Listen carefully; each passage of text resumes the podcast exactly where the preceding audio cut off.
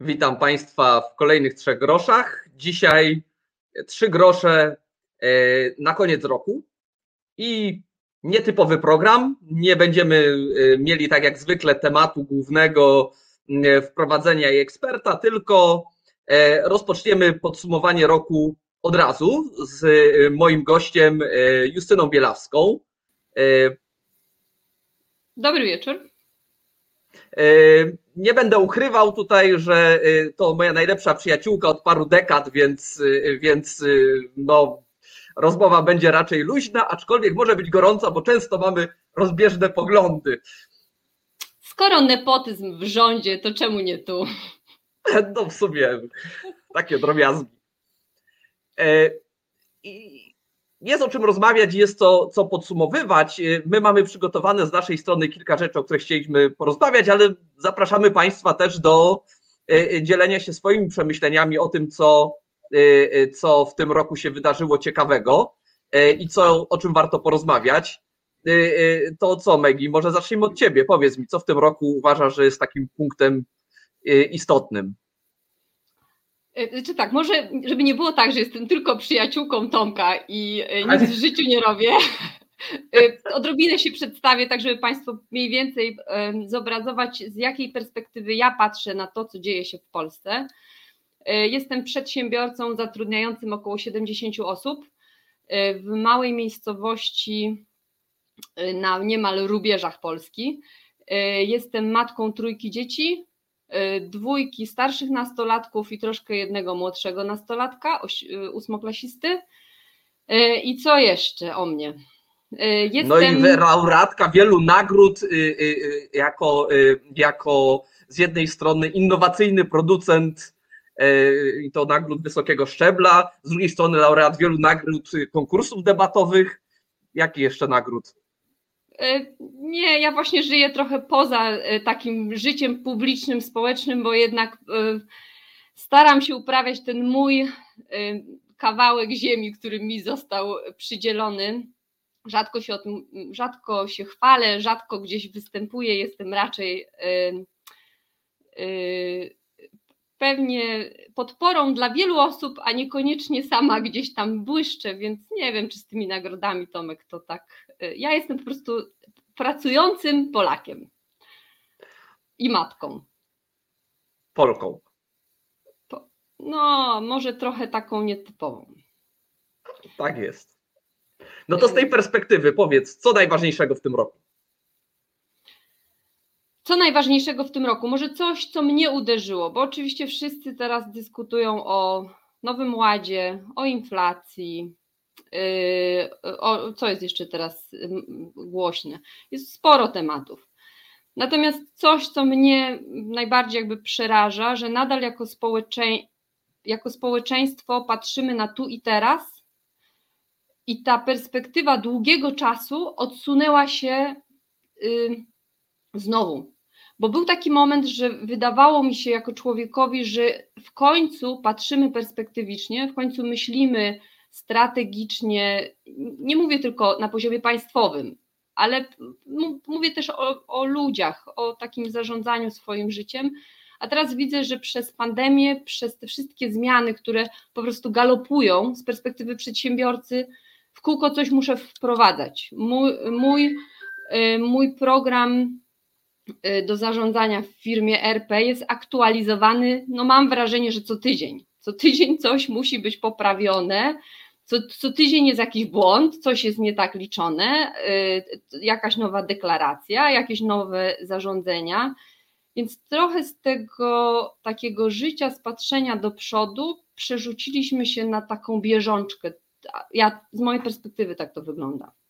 Tak też to wygląda. Myślę, że kiedyś było inaczej, bo ja pamiętam ostatni raz taką perspektywę, ja mówię szerzej, tak? bo to, co się dzieje w przedsiębiorstwach, to jest po prostu koszmar.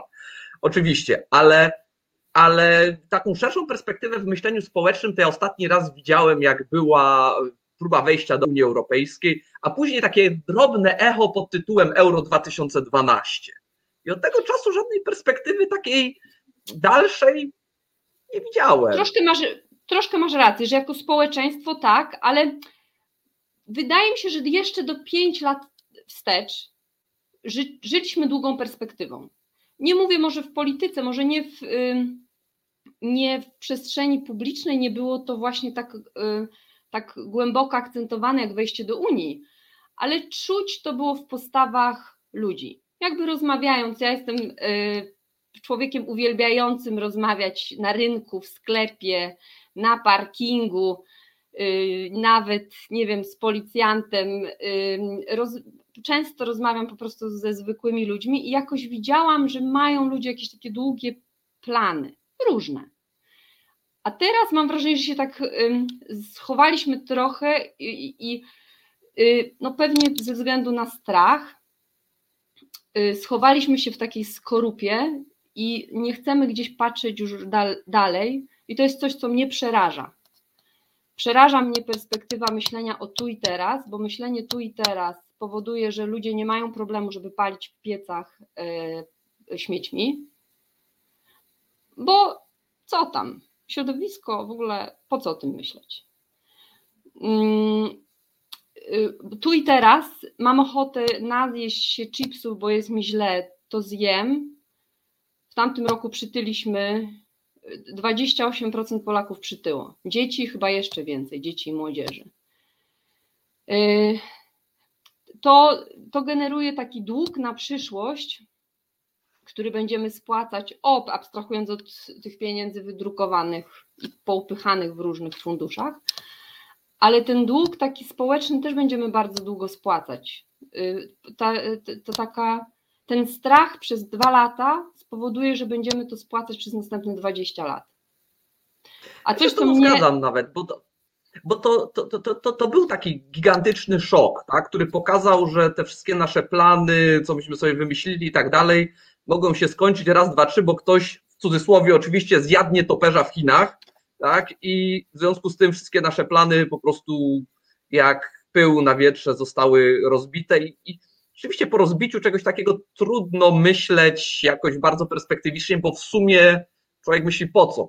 I tak przecież nie wiem, tak. co się wydarzy. Jutro rąbnie kometa i będzie po sprawie, nie? Tak. Y, choćby, nie wiem, kwestia szczepień, tak? Jeszcze 80% y, moich znajomych zaszczepiło się po to, żeby móc wyjechać na wakacje. Absolutnie. Innej motywacji jakby nie było. Yy, nie mówię, no 20% pewnie jednak ze względu na strach przed chorobą, natomiast absolutna większość była, było to już wykupione wakacje, przeniesione albo najczęściej już przeniesione z tamtego roku, opłacone, więc no kurczę, szkoda by było, żeby to przepadło, więc się zaszczepili w czerwcu i liczyli, że to już jest w ogóle, że już to, że na wakacje, na, na ferie też wyjadą. Teraz okazuje się, że jednak w większości nie wyjadą, bo już nie tylko szczepienie, ale jeszcze musisz mieć test. Y, więc, y, więc dochodzi kolejna niepewność i kolejne takie, że dobra, to chyba jednak jedyne co ma sens, to tu i teraz. Ja ci powiem, nawiązując do tego, bo taka rzecz, która mnie uderzyła najbardziej, y, patrząc za ten zeszły rok, to jest te przebite pół miliona zgonów w Polsce przy rekordowo niskiej ilości urodzeń, to nie jest tak, że to jest pół miliona umarło, pół miliona się urodziło, tylko nas będzie jakieś 200 tysięcy. Oczywiście tego się spodziewać można było, bo jak wygląda piramida demograficzna u nas wiadomo, prawda, ale oczywiście nie w takim tempie. To, co się wydarzyło, to przyspieszyło to, co, to czego żeśmy się spodziewali i skondensowało to mocno. Ja mam wrażenie, że o tych bo, bo, wygląda na to, jak tak liczyć statystycznie, to y, z, tych, y, z tego pół miliona 200 tysięcy ludzi mogłoby żyć, krótko rzecz ujmując.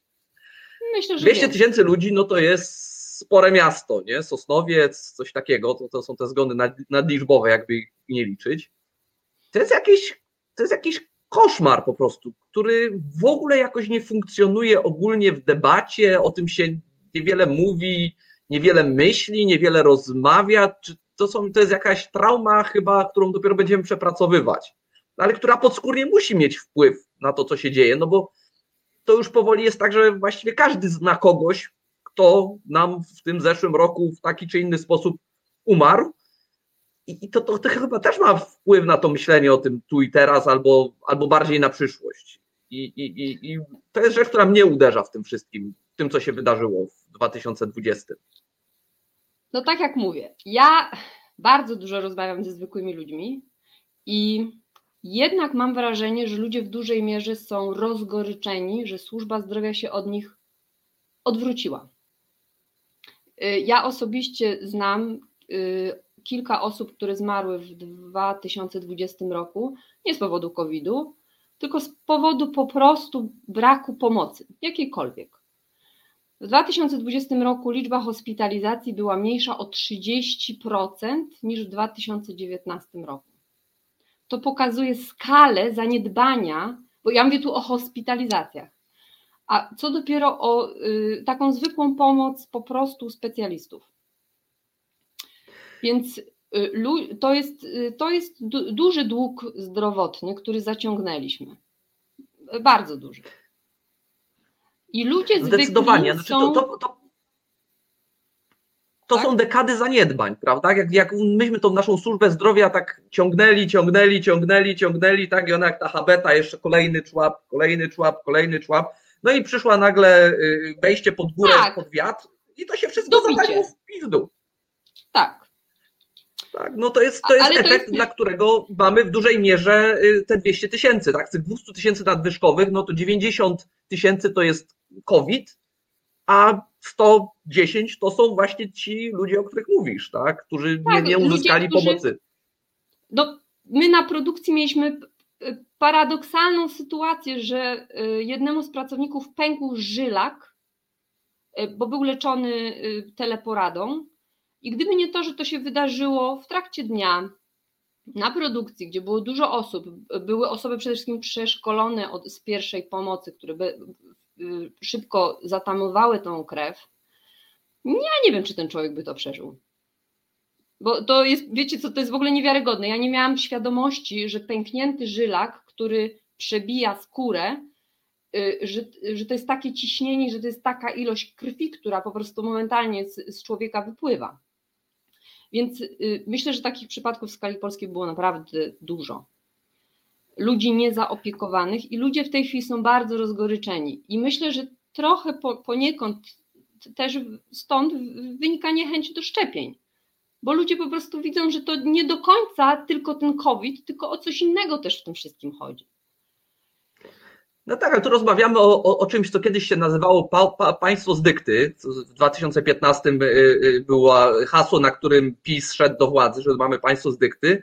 No dzisiaj w 2021 dykta to byłby materiał marzeń, wydaje się, y, w porównaniu do tego, co my mamy w tej chwili w kraju, prawda? Znaczy, ja, ja zejdę teraz na trochę inny punkt, który mi się wydaje istotny i który też był tutaj wspomniany przez jednego ze słuchaczy, tak? czyli konflikt z Unią, o to nie jest tylko konflikt z Unią. Ja mam wrażenie, że przez ostatnich kilka lat myśmy się pokłócili dokładnie ze wszystkim, tak? Właściwie nie wiem, czy z Węgrami chyba jeszcze się nie pokłóciliśmy, jakby to miało jakiekolwiek szersze znaczenie. Ale to też nie jest tak, że oni nas jakoś specjalnie kochają tam. To nie, nie. No jesteśmy przydatni w tej Unii, tak? Tak. I, i, I teraz tak, y, początkowo to było tak, z Unią nie, bo Niemcy nie lubimy Niemców, ale za to z Amerykanami tak. I Trump. Ford Trump i tak dalej, i tak dalej. Trump się zmienił, to to się obraziliśmy na Bidena. Y, Lex TVN.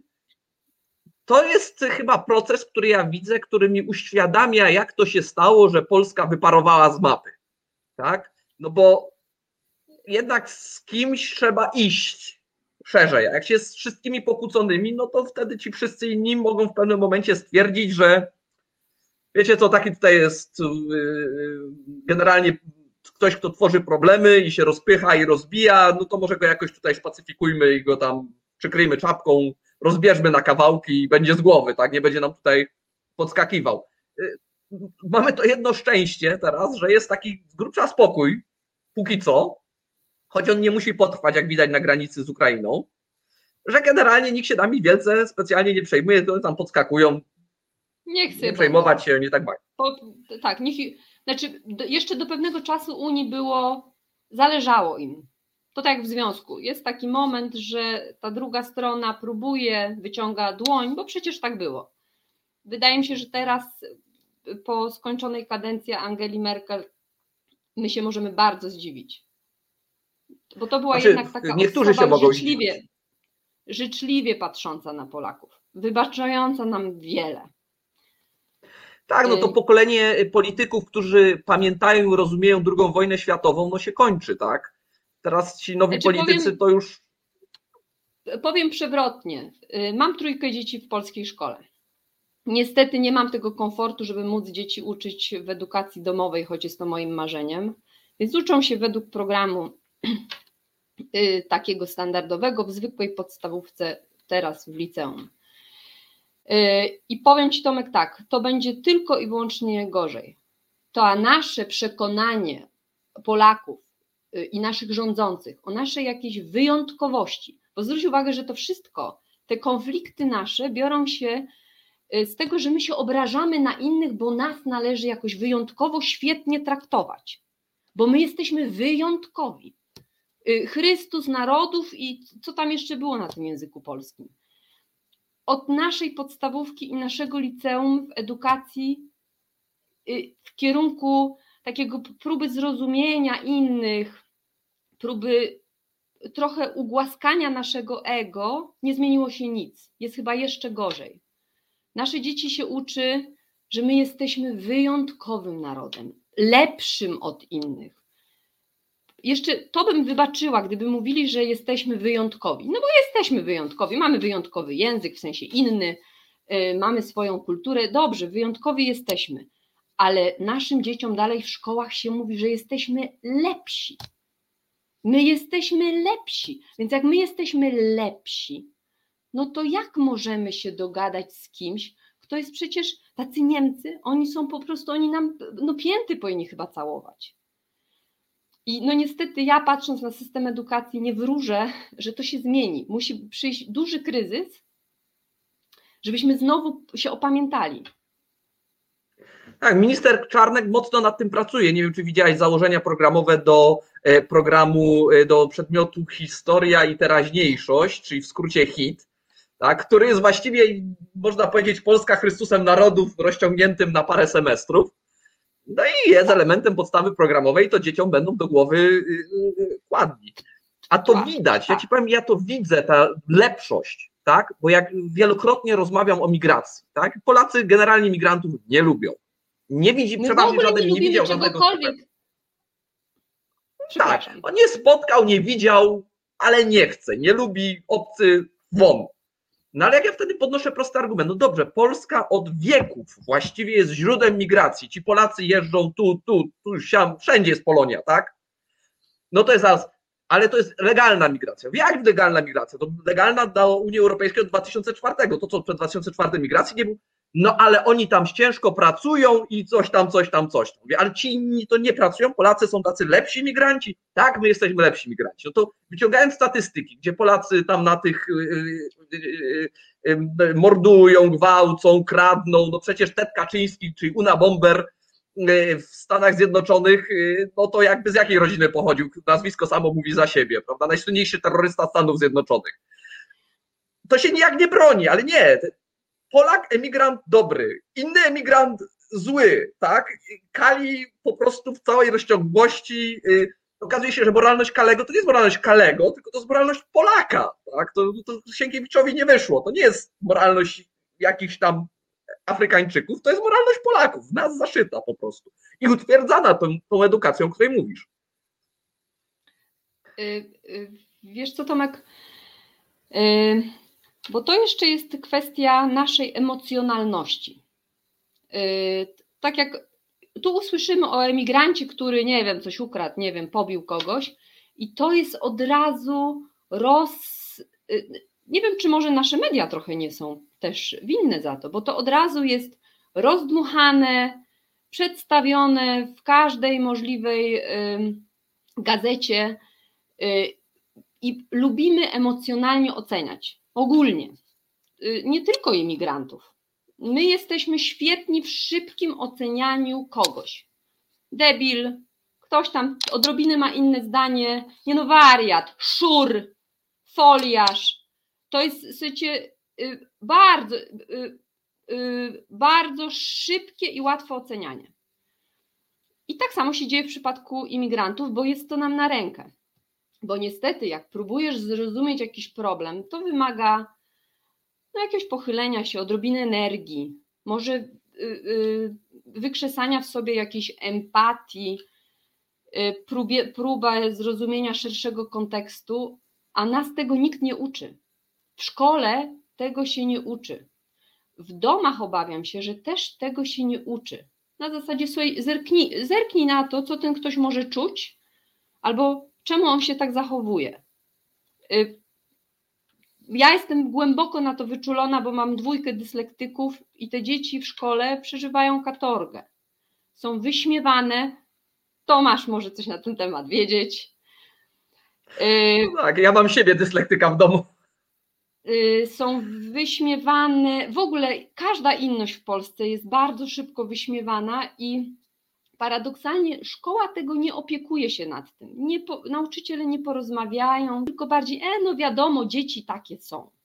Nie, takie. Na przykład mojego syna się wyśmiewano, że jeździł na rowerze do szkoły. No rozumiecie, no w ogóle co to jest? Co to jest za temat do śmiania się? Że jeździł na rowerze. I w ogóle jak przyszedł do domu, ja mówię, co ty Staszek mówisz? To jest niemożliwe. A jednak, bo był jedyny w całej szkole, który jeździł na rowerze. No to zaskakujące. No zaskakujące, nie? I za naszych czasów się z innych rzeczy bardzo śmiali. głęboko.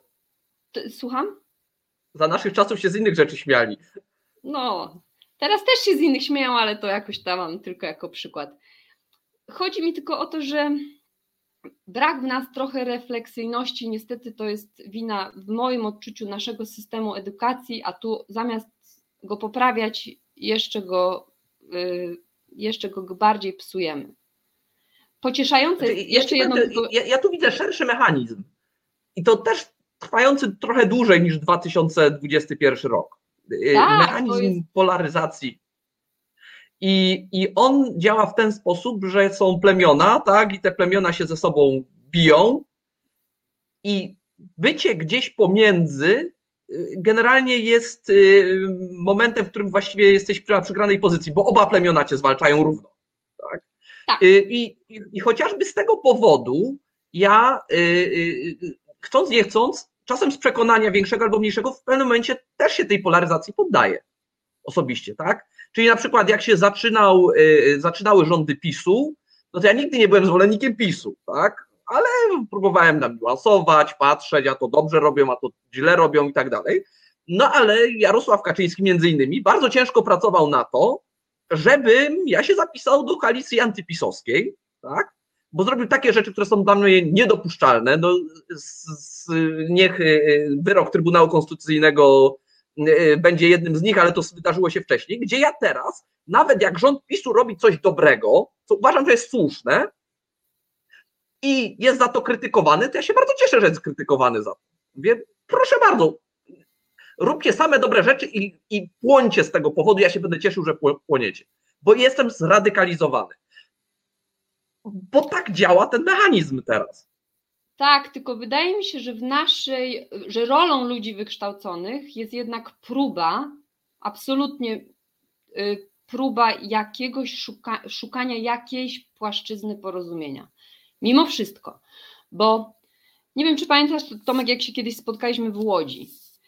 Y, ja wtedy y, to Liberté organizowałem. Nie raz się spotkaliśmy w Łodzi. Ale nie, w Łodzi się spotkaliśmy na spotkaniu Liberté dla przedsiębiorców. A. Pamiętasz? Nie pamiętam, Pamiętam. który to był rok.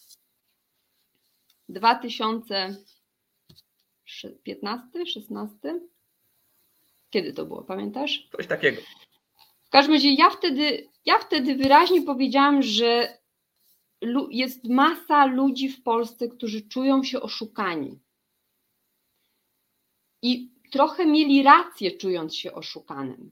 Ja uważam, że mają, że duża grupa wyborców PiSu mają prawo być oszukani, mają prawo czuć się oszukanymi. Dlatego, że yy, Tomek, doskonale wiesz, że środowisko przedsiębiorców nie jest krystaliczne. A jest środowisko intelektualistów, nie wiem, samorządów, nie jest krystaliczne. A ci prości no nie ma ludzie... takiego środowiska, które jest krystaliczne. Nie, nie ma. Ale wiesz co? Tyle, że my, jako grupa społeczna, wydaje mi się, że żyliśmy w pewnym momencie bardzo ostentacyjnie i to tych ludzi bardzo bolało. Bo w momencie, kiedy przedsiębiorca podjeżdża do, pod firmę samochodem, nie wiem, słabo się znam na samochodach, więc teraz coś. O, ty też, kurde. Ja też, więc cię nie poprawię. Ale okej, okay, ale podjeżdża, podjeżdża przedsiębiorca samochodem, który kosztuje, nie wiem, bo wiem, że takie są, 500-600 tysięcy kosztującym, a jego pracownika nie stać nawet na auto za 5 tysięcy, no to kurczę, uważam, że coś wtedy poszło nie tak. Że, że to tak nie powinno wyglądać. Ja trochę jestem socjalistą w głębi duszy i uważam, że te nierówności nie powinny być aż tak dobitne. W Niemczech w tej samej firmie właściciel będzie jeździł jakimś tam, mm, no nie wiem, pewnie samochodem, no może za 200 tysięcy. Ale to nie będzie taka ogromna różnica. No, chyba tak, Tomek. Naprawdę. Ja trochę niemieckich firm zwiedziłam, bo drewno kupujemy z Niemiec. Jest tańsze, a już teraz to w ogóle. Jeszcze kiedyś kup a propos Nowego Ładu. Y, to jest fajny temat, który możemy poruszyć za chwilę. Dobra, no to dawaj od razu. Y, bo sobie przy, przygotowałam, chciałeś o tym rozmawiać, więc Nowy Ład. Powiem, powiem Ci, co mnie uderzyło dwa dni temu. Masło irlandzkie pakowane w Belgii jest w, w jakimś tam supermarkecie na terenie Jeleniej Góry tańsze niż polskie masło w promocji. I teraz ja masło, Irlandia, kontener, y, y, samochód, transport, logistyka. I ono jest, policzyłam aż specjalnie, o 7% tańsze niż, niż masło wyprodukowane w Polsce. Do tej pory my jakieś 50% drewna bukowego kupowaliśmy w Polsce. W tej chwili ceny w Polsce poszybowały tak do góry, że 100% tego drewna kupujemy w Niemczech. Nie wiem, jak dalej może gospodarka funkcjonować. My przestaliśmy, chyba przestaliśmy być konkurencyjni. Albo idziemy w tym kierunku i to naprawdę dużymi krokami. I to jest też coś, co mnie przeraziło tak na koniec tego roku. To masło w tym supermarkecie. Tak, coś w tym jest. Pewne, pewne y, nasze y, dźwignie, na których żeśmy się opierali, czyli na przykład ta tania praca, o której wspominałaś, tak? E, która była powodem tych nierówności, ale też dawała nam jakiegoś kopa w, ty, w tym zakresie, że można było tanio kogoś zatrudnić, no to się skończyło albo kończy w bardzo szybkim tempie, prawda?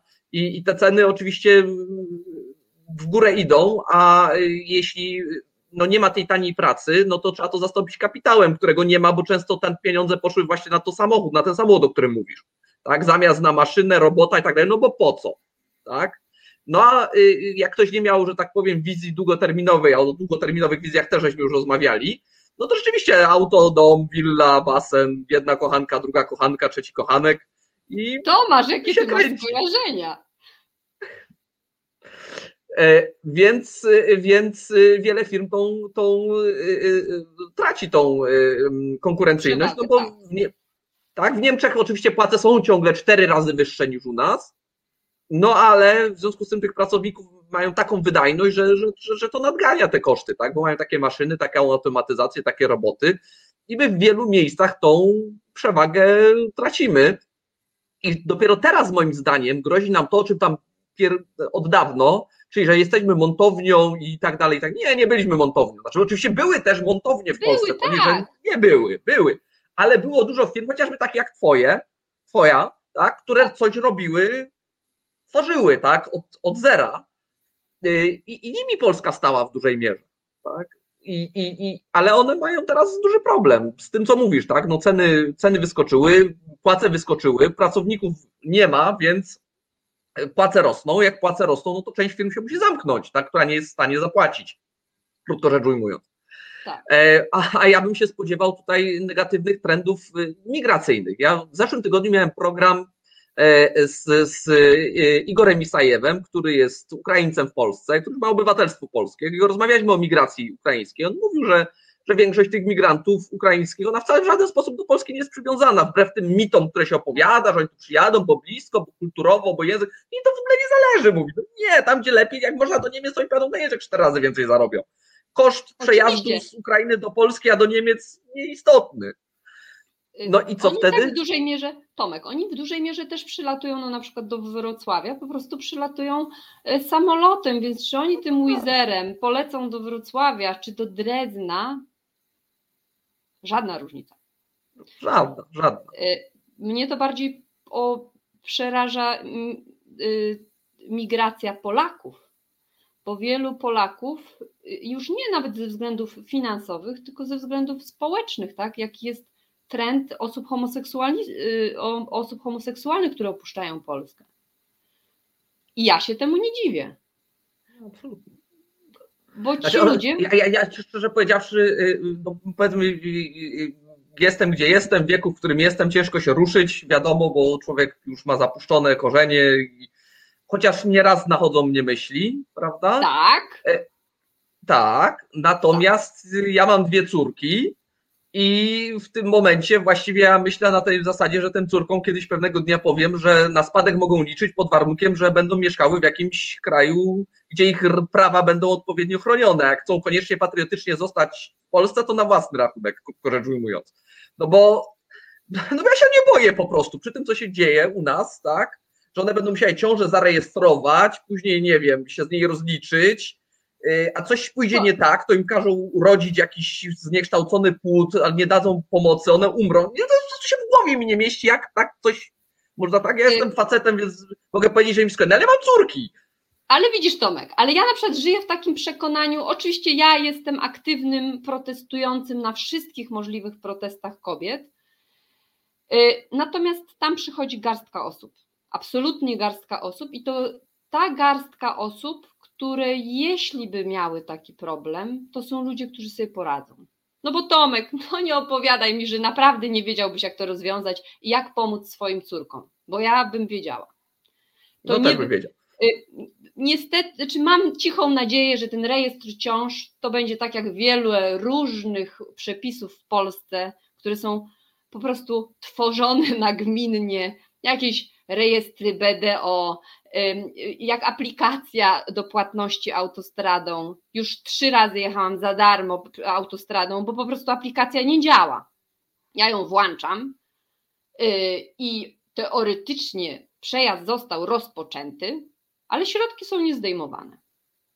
Jeszcze zanim, jeszcze zanim y, bramki były całkowicie otwarte, to po prostu otwierały się bramki, szlaban się otwierał, ja sobie przejeżdżałam całą tą i za darmo jechałam. Więc liczę, że ten rejestr ciąż będzie mniej więcej też tak funkcjonował, że to będzie jak to w Polsce tam. Zarejestruje Wiesz, się dla ciążę. samo jego istnienie jest nie do przyjęcia. Po prostu, że ktoś może mieć taki pomysł, to jest dla mnie. Wiesz, następny krok jest taki, że y, y, kara więzienia y, za przeprowadzoną aborcję i teraz się rozliczaj. No dobrze, będę wiedział, jak córce pomóc, tak, ale co, jak, co ona tam już ma zostać, bo uciekła i teraz. Ale Tomek, jednocześnie jest dla Ciebie absolutnie do pomyślenia, że powinien być obowiązko, powinno być obowiązkowe szczepienie.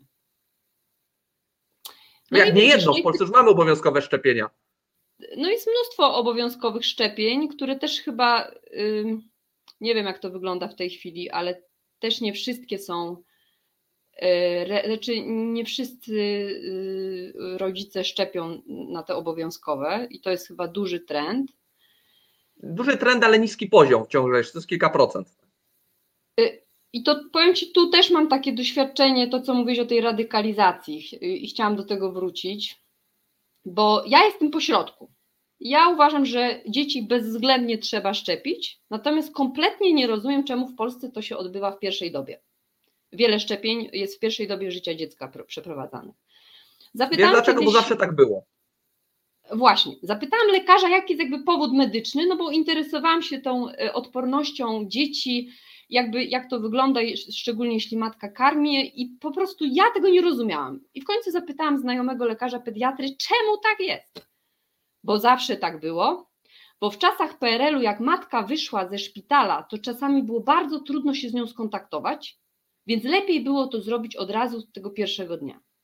No dobra, ale wiecie, między rokiem 60 yy, wieku XX, a między XXI wieku XXI jest technologiczna jakby przepaść. I na spokojnie można by było te dzieci szczepić, nie wiem, nawet po pierwszym roku, dopóki matka karmi, można by było te szczepionki przesunąć y, na pierwszy rok życia, tak? Czy tam, y, tak jest podobno w Niemczech. Nie wszystkie chyba, bo nie wszystkie, ale, ale wiesz Tomek, ja mówię, jakby spróbować gdzieś znaleźć drogę środka, jakąś taką.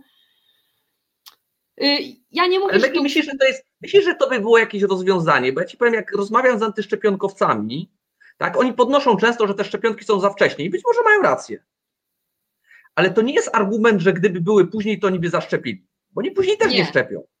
Nie, nie. O, właśnie do tego zmierzam, że kiedyś na jakimś forum, czy już nie pamiętam gdzie to było, zaproponowałam takie rozwiązanie, że może to nie. Obydwie strony mnie zakrzyczały w ogóle. Y, byłam doskonałym chłopcem do bicia absolutnie dla wszystkich. Y, I to jest dla mnie przerażające, że nie próbujemy znaleźć gdzieś takich dróg środka. Jestem ogromnym zwolennikiem drogi środka po prostu y, tu filozofia buddyjska do mnie bardzo przemawia. Zawsze powtarzam anegdotę, nie wiem czy wiesz skąd się wzięła ta droga środka. Że, nie pamiętam. Y, no Buddha najpierw żył w przepychu, bo to był książę, potem postanowił żyć w totalnej ascezie i jak już przyrósł prawie, rośliny go tam przygniotły Y, do ziemi, bo on siedział w, kwie, w kwiecie lotosu, rzeką przepływał dziadek z wnuczkiem i ten dziadek tłumaczył wnuczkowi, jak grać na jakimś instrumencie strunowym. I on mówi: Słuchaj, chłopcze, jeśli pociągniesz za mocno strunę, to ona pęknie. Jeśli za słabo, to ona nie wyda dźwięku. I od tego i prostej historii właściwie rozpoczęła się idea buddyzmu. I do mnie to bardzo przemawia, tak? Nie można przeginać w tą czy w tą stronę. Zawsze trzeba próbować znaleźć jakiś, jakąś odrobinę wspólnego mianownika. Ja tak myślę przynajmniej. Po prostu nie da się przekonać wszystkich y, do tych skrajnych opinii. Nie da się. Po prostu. Znaczy, wiesz co, Maggie, wydaje mi się, że większym problemem na, na, nawet w chwili obecnej jest teraz, że dzisiaj to się nie da przekonać nikogo do niczego. Już nie, nie mówiąc o skrajnych opiniach. Tak? To jest y, y, y chyba piękno y, y, y, tych naszych mediów społecznościowych, że jakakolwiek opinia by była, jakkolwiek głupia albo mądra, bez znaczenia, to dzięki Facebookowi czy czemuś tam jeszcze innemu znajdziesz niemałą grupę osób, którzy wyznają taką samą opinię. Na przykład księżyc jest z sera. Tak? I założycie grupę wydawców y, księżycowego sera i was będzie parę tysięcy w skali świata albo i lepiej, tak? I będziecie powoli wynajdować wszelkie, mm, y, wszelkie y, zasady dotyczące tego, że rzeczywiście udowodniać, że ten księżyc jest serowy. Zresztą tak zaczęły się, zaczęli się płaskoziemcy, z których się śmiejemy. To był na początku żart. Żart zrobiony przez fizyków, którzy powiedzieli, fizyk powiedział, Ziemia jest płaska. No ludzie powiedzieli, no coś ty głupi. A no to udowodni, że nie jest. Tak? I w ten sposób chcieli zmusić ludzi do myślenia, kombinowania, jakby to udowodnić i tak dalej, i tak dalej. Ale zaraz zebrała się grupa osób, która stwierdziła, że rzeczywiście Ziemia jest płaska, naprawdę, już bez żartu, i przejęła tą grupę w ogóle. I teraz mamy niemałą grupę ludzi, którzy wierzą, że Ziemia rzeczywiście jest płaska. Był facet, który się zabił, bo się chciał wystrzelić w górę, żeby widzieć z odpowiedniej wysokości tą, to, to, to, to, to, to, czy Ziemia jest płaska, czy nie jest płaska, i chciał udowodnić, że Ziemia jest płaska. I generalnie każdy się jest w stanie zaszyć ze swoim poglądem wśród ludzi, którzy myślą podobnie, tak? Oni wzajemnie się wspierają i tą rozmowę tutaj podtrzymują się wzajemnie. To nie do wyrwania, tak? Praktycznie nie ma no możliwości. Ale dobrze, ale Tomek, co ci przeszkadzają ci ludzie? Wiesz co, normalnie to mi y, zasadniczo nie przeszkadzają. Znaczy, jak ktoś chce wierzyć, że Ziemia jest płaska, to niech sobie wierzy, że jest płaska. Mnie to jest zupełnie jako liberałowi obojętne, 100%. No więc właśnie. Jak długo na przykład nie zacznie y, wymagać przez siłę polityczną, żeby samoloty zaczęły latać po liniach prostych. Bo teraz latają jakoś takimi łukami, to jest bez sensu, jak jest płaska, niech latają po liniach prostych. I w tu już mi się zaczyna problem robić tak? No, no bo oni tymi, te, te swoje no, idiotyczne poglądy zaczynają. Postulatów. Nie, nie, ja daję to przykładowo, tak? Daję tego przykładu, ale masz grupę antyszczepionkowców, którzy chcą, żeby dzieci nie szczepić w ogóle, bo to trucizna i coś tam jeszcze. I to już mi przeszkadza, tak?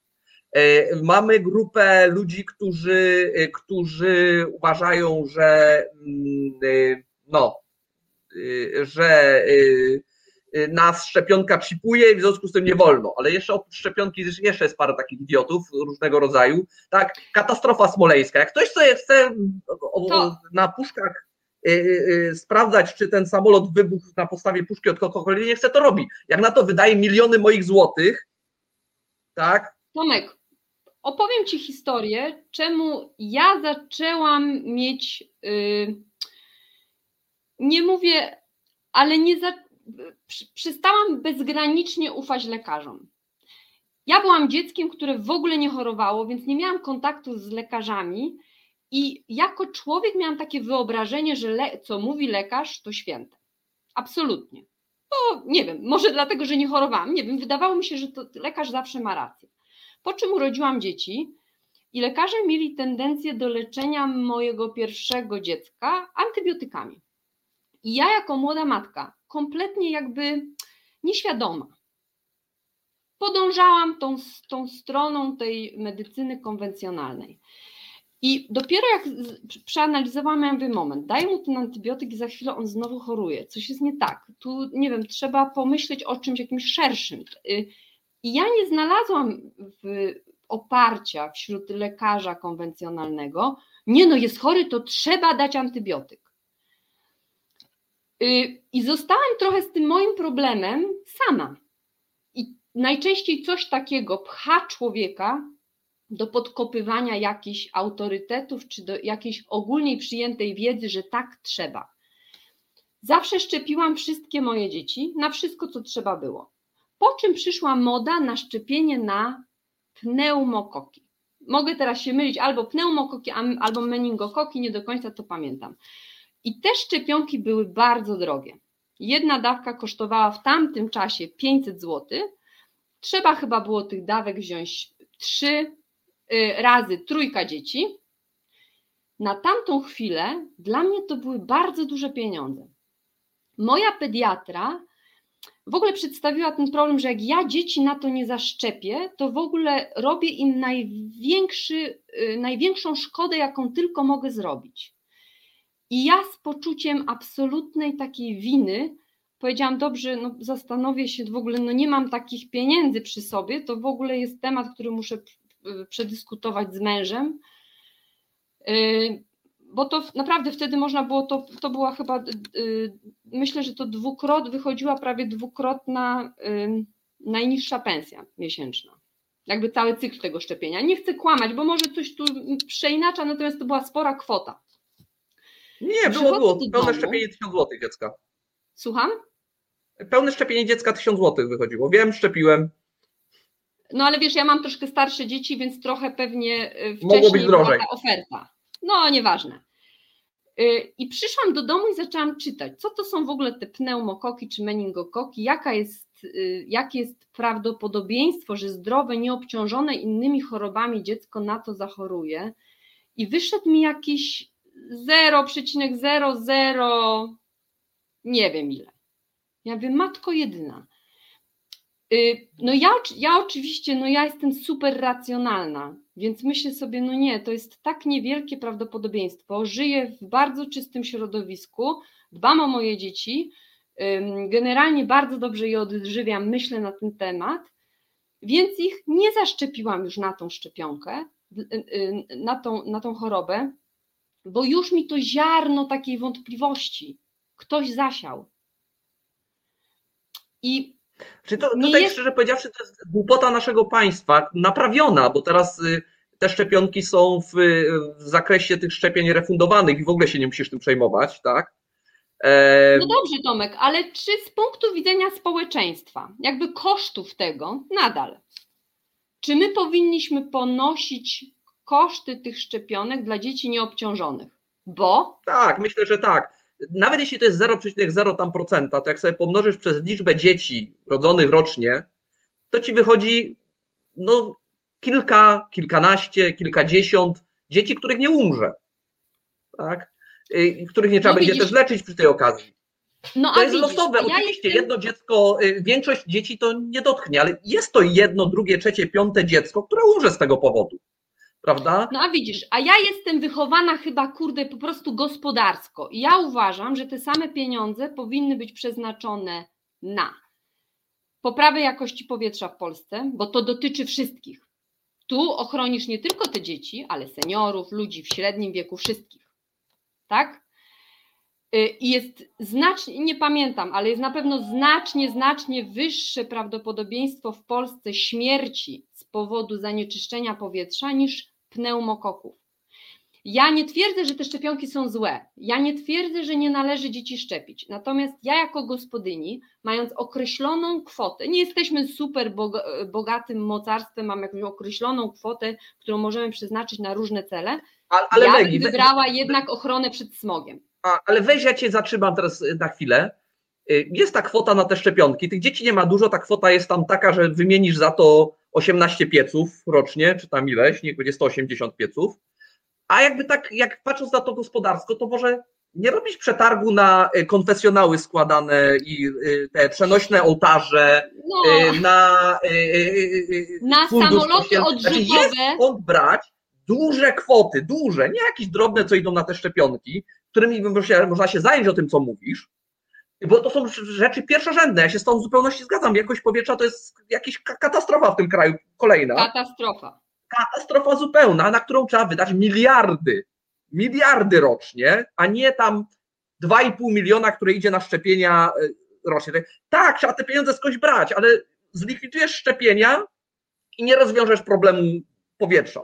Te pieniądze no widzisz, są ja do wyjęcia z paru że... miejsc, ale nie z tego.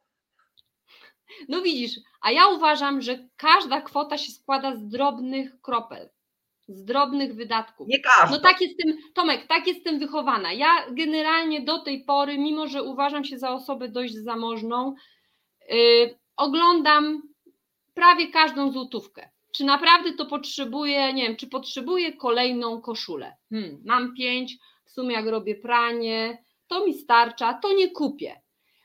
I to jest mój sposób myślenia. I ja o, o, państwie jakby, o tym, co się dzieje, też w ten sposób bym, chciałabym, żeby ktoś tak myślał. Ale, ale, wiesz, wydaje mi się, że myślisz w ten sposób, że tak jak mówisz, jesteś taką osobą i zastanawiasz się nad zakupem koszuli i obracasz tą złotówkę, czy kupić tą koszulę, czy ta jest jeszcze tak bardzo wytarta, czy nie jest tak bardzo wytarta, a jednocześnie, no nie wiem, na przykład ustawiasz y, y, temperaturę w, y, w domu na 25 stopni i otwierasz okno i płacisz za ogrzewanie 25 tysięcy złotych mm, rocznie, tak? Ale Czekaj, tą złotówkę chyba na koszulę oglądasz. I teraz właśnie oglądasz złotówkę na y, szczepienia, gdzie jednocześnie miliardy po prostu lecą przez okno w atmosferę. Nie w tym miejscu szukasz tych złotówek, moim zdaniem, po prostu. Tomek, bardzo dawno mnie nie, widzia, nie odwiedzałeś, bo my w domu mamy 17 stopni. Nie, nie, ale ja mówię przykładowo. Ja nie mówię o Twoim tak. konkretnym domu. No. Y, nie, zgodzę się to, Tomek z Tobą, tylko te drobne kwoty były do zaoszczędzenia jeszcze zanim przyszedł PiS i zanim oni zaczęli robić te absurdalne wydatki, takie, że po prostu czytasz i się zastanawiasz w ogóle, do czego oni to będą używać. Bo nie wiem, czy wiesz, na przykład lotnicze pogotowie ratunkowe w Polsce yy, kupiło właśnie dwa czy trzy samoloty odrzutowe. Odrzutowe. Ja sobie myślę, gdzie oni tych chorych, wiesz, brakuje helikopterów bo na przykład jeśli się wydarza jakiś wypadek tutaj u nas blisko w Karkonoszach w górach, to najbliższy helikopter stacjonuje we Wrocławiu. Tak, tak jest rozwinięte nasze lotnicze pogotowie ratunkowe w Polsce i ta instytucja zamiast dokupić helikopterów kupuje samoloty odrzutowe. Ja nie wiem, nie znam się do końca na, na jakby ratownictwie y, lotniczym, ale do, jakby Możesz, mi, możesz ty mi to wytłumaczyć, ty bardziej śledzisz. Y, może tam jest jakaś głębia. Też nie znam ja, nie ja, ja sobie wyobrażam, że odrzutowiec może być potrzebny, jak kogoś trzeba na przykład przewieźć szybko z Gdańska do, nie wiem, Sosnowca na oparzeniówkę. Strzela. Więc być może taki samolot jest potrzebny, bo helikopterem go nie dowieziesz, jak wiemy, nie? No bo helikoptery do takich tras nie, nie, nie służą. Nie wiem, ja nie wiem, czy to ma sens, czy nie, bo się nie znam. Tak? Mogę sobie wyobrazić, że jakieś uzasadnienie tego jest. Nie wiem krótko rzecz ujmując, nie? Ale, ale, yy, ale tak jak mówię, mamy miliardy, które lecą. Tutaj ktoś na czacie podpowiada 13, 14 emerytur 46 o. miliardów. O. Tak? No. 46 miliardów, tak? I, I to są pieniądze, które rzeczywiście można by zainwestować w przeróżne rzeczy, które są nam potrzebne, a zostały wykorzystane do tego, żeby kupić głosy. Tak? Tomek, a, tak my tutaj do, a my tutaj gadamy, czy te 2 miliony na szczepienia to koniecznie, czy niekoniecznie, bo zgadzamy się, że się przydadzą, ale może by tak się, może jednak te parę piecy wymienić. No to wiesz, gadamy o rzeczach, wydaje mi się, nieporównywalnych chyba trochę. Nie? Znaczy w ogóle 46 miliardów. Y, te wszystkie transfery bezpośrednie. Słuchajcie, ja dostaję 500 plus. Że to jest y, absurd. Naprawdę. Y, ludzie niepracujący też dostają 500 plus. No to bezwzględnie powinno być powiązane z tym, z po prostu odliczenie od podatku. Ja to rozumiem, tak? Znaczy, ja się z tą nie zgadzam. Osobiście uważam, że tego 500 plus w żadnej formie być nie powinno, a za te pieniądze to powinna być zapewniona edukacja na wysokim poziomie. Tak, w tej szkole no. powinno być wyżywienie dla tych dzieci, powinny być podręczniki, pomoc, pomoce naukowe, zaopiekowane to dziecko do godziny 16 czy 17, jeśli jest taka potrzeba. I wtedy to by wyrównywało szanse dzieciom, tak? Żeby one miały z tego, nie wiem, kolonie, yy, przeróżne rzeczy. Systemowe rozwiązanie, które pomaga tak. dzieciom w Polsce a nie kasa, a teraz ostatnio y, znowu, żeby sobie wynająć nianie. Tak? Ja nie chcę sobie musieć wynajmować niani, jak systemowe żłobki, przedszkola i tak dalej, które by można za tą kasę zrobić. Tylko Tomek, to wymaga właśnie tego myślenia długofalowego. A my już go, mam wrażenie, że wszyscy go stracili. No to już żeśmy o tym trochę rozmawiali, no i nie jest, nie jest to tak sexy, tak, żeby wy, wybudować i przeprowadzić stworzenie sieci sensownych szkół, przedszkoli, żłobków i tak dalej, to to jest zadanie na parę ładnych lat, żeby to w ogóle ruszyło, tak, to ze, ze dwa lata planowania i tak dalej, to będzie w następnej kadencji, co nas to obchodzi, a tutaj jest 500, 1000 do łapy od przyszłego miesiąca już, klient zadowolony, tak, ale tylko później w szkołach tragedia, w szpitalach tragedia, w dom, domów opieki społecznej właściwie nie ma, na starość tragedia, ci ludzie, co nie mają dzieci, albo mają dzieci małe, albo dzieci na emigracji, nie zaopiekowani po domach, za chwilę będą doniesienia, jak to prawda, otwarto jakieś mieszkanie, a tam znaleziono staruszkę od trzech miesięcy nieżywą i nie wiem, odór y, y, y, rozkładającego się ciała za, zaalarmował sąsiadów. Ale Tomek, 500... to, akurat, to akurat jest chyba po prostu znakiem czasu, bo to się dzieje również w Szwecji. W kraju, powiedzmy, że bardzo zaopiekowanym, tam ludzie teoretycznie jest państwo opiekujące się obywatelem, a tam takich przypadków, jak właśnie wspomniałeś, że ktoś umiera w domu i miesiącami nie jest znaleziony, bo tak, wszystko się płaci automatycznie, renta czy tam emerytura schodzi automatycznie, więc Y, nikt nie zauważa, że to osoba umarła. Wszystko jakby gra, wszystko się dzieje automatycznie i to w Szwecji też się dzieje. To jest znak czasów. I właściwie tu w sumie wracamy do, do tematu, co chciałam poruszyć z Tobą, co mnie tak uderzyło w tym ostatnim roku, że jeszcze w 2019 w badaniu, y, to jest y, mm, badanie sondażowe y, GUS-u chyba, przeprowadzone przez GUS-u. W ostatniej polityce jest ciekawy na ten temat artykuł. Jeszcze w 2019 na piątym miejscu wśród wartości wyznaczy, wy, wyznawanych przez Polaków była przyjaźń. Zgadnij, na którym jest w tym roku. Trudno powiedzieć. Strzelam, ósmym. Strzelaj dalej. 25. 30. W 2019 roku 45% respondentów powiedziała, że to jest dla nich ważna wartość. W tym roku tylko 1%. Y, nie wiem, wiecie, mnie to przeraziło. To jest coś bardziej mnie przeraziło niż Nowy Ład, niż, y, y, niż nie wiem, podsłuchy w rządzie, czy, bo my się od siebie oddalamy coraz to bardziej i nawet już nie czujemy tej potrzeby, że potrzebu Nie, jakby przestaliśmy rozum, rozumieć, że potrzebujemy ludzi blisko siebie. Y, podobno brak przyjaciół to jest tak, jakbyś dziennie wypalał dwadzieścia kilka papierosów. Jakby na zdrowie Chyba ma taki. Co? Chyba ktoś przegiął w tym porównaniu. Wiesz co? Nie wiem. Trochę zgłębiłam ten temat, w, y, przygotowując się teraz na to spotkanie i przeraziło, m- przeraziły mnie relacje ludzi, którzy nie mają przyjaciół. To może być naprawdę destrukcyjne. Destrukcyjne kompletnie. To są ludzie, którzy nie widzą w ogóle celu w życiu. I my tak, no chyba trochę. Zobacz, pandemia uniemożliwiła nam kontakty. W dużej mierze, tak? Wiele osób się bało, nie chciało się spotykać. Yy, yy, yy, nadal jakby i, i w pewnym momencie chyba doszliśmy do wniosku, że w sumie ten Netflix, czy tam, nie wiem, Facebook, że nam zastąpi to. No tak by wychodziło, skoro nagle przyjaźń jest na 30 miejscu. To tak, No to wiem, cóż, tyle. na przyszły rok pozostaje nam życzyć wszystkim Państwu wielu przyjaciół. Realizatornia e, mówi mi, że e, skończył nam się niestety czas, a rozmawiało się przyjemnie.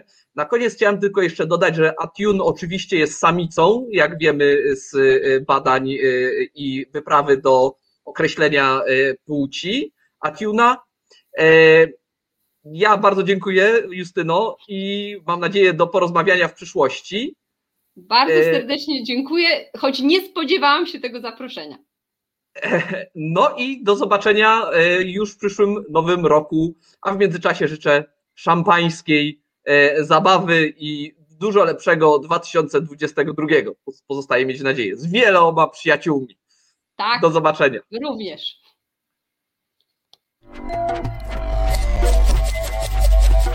Reset Obywatelski.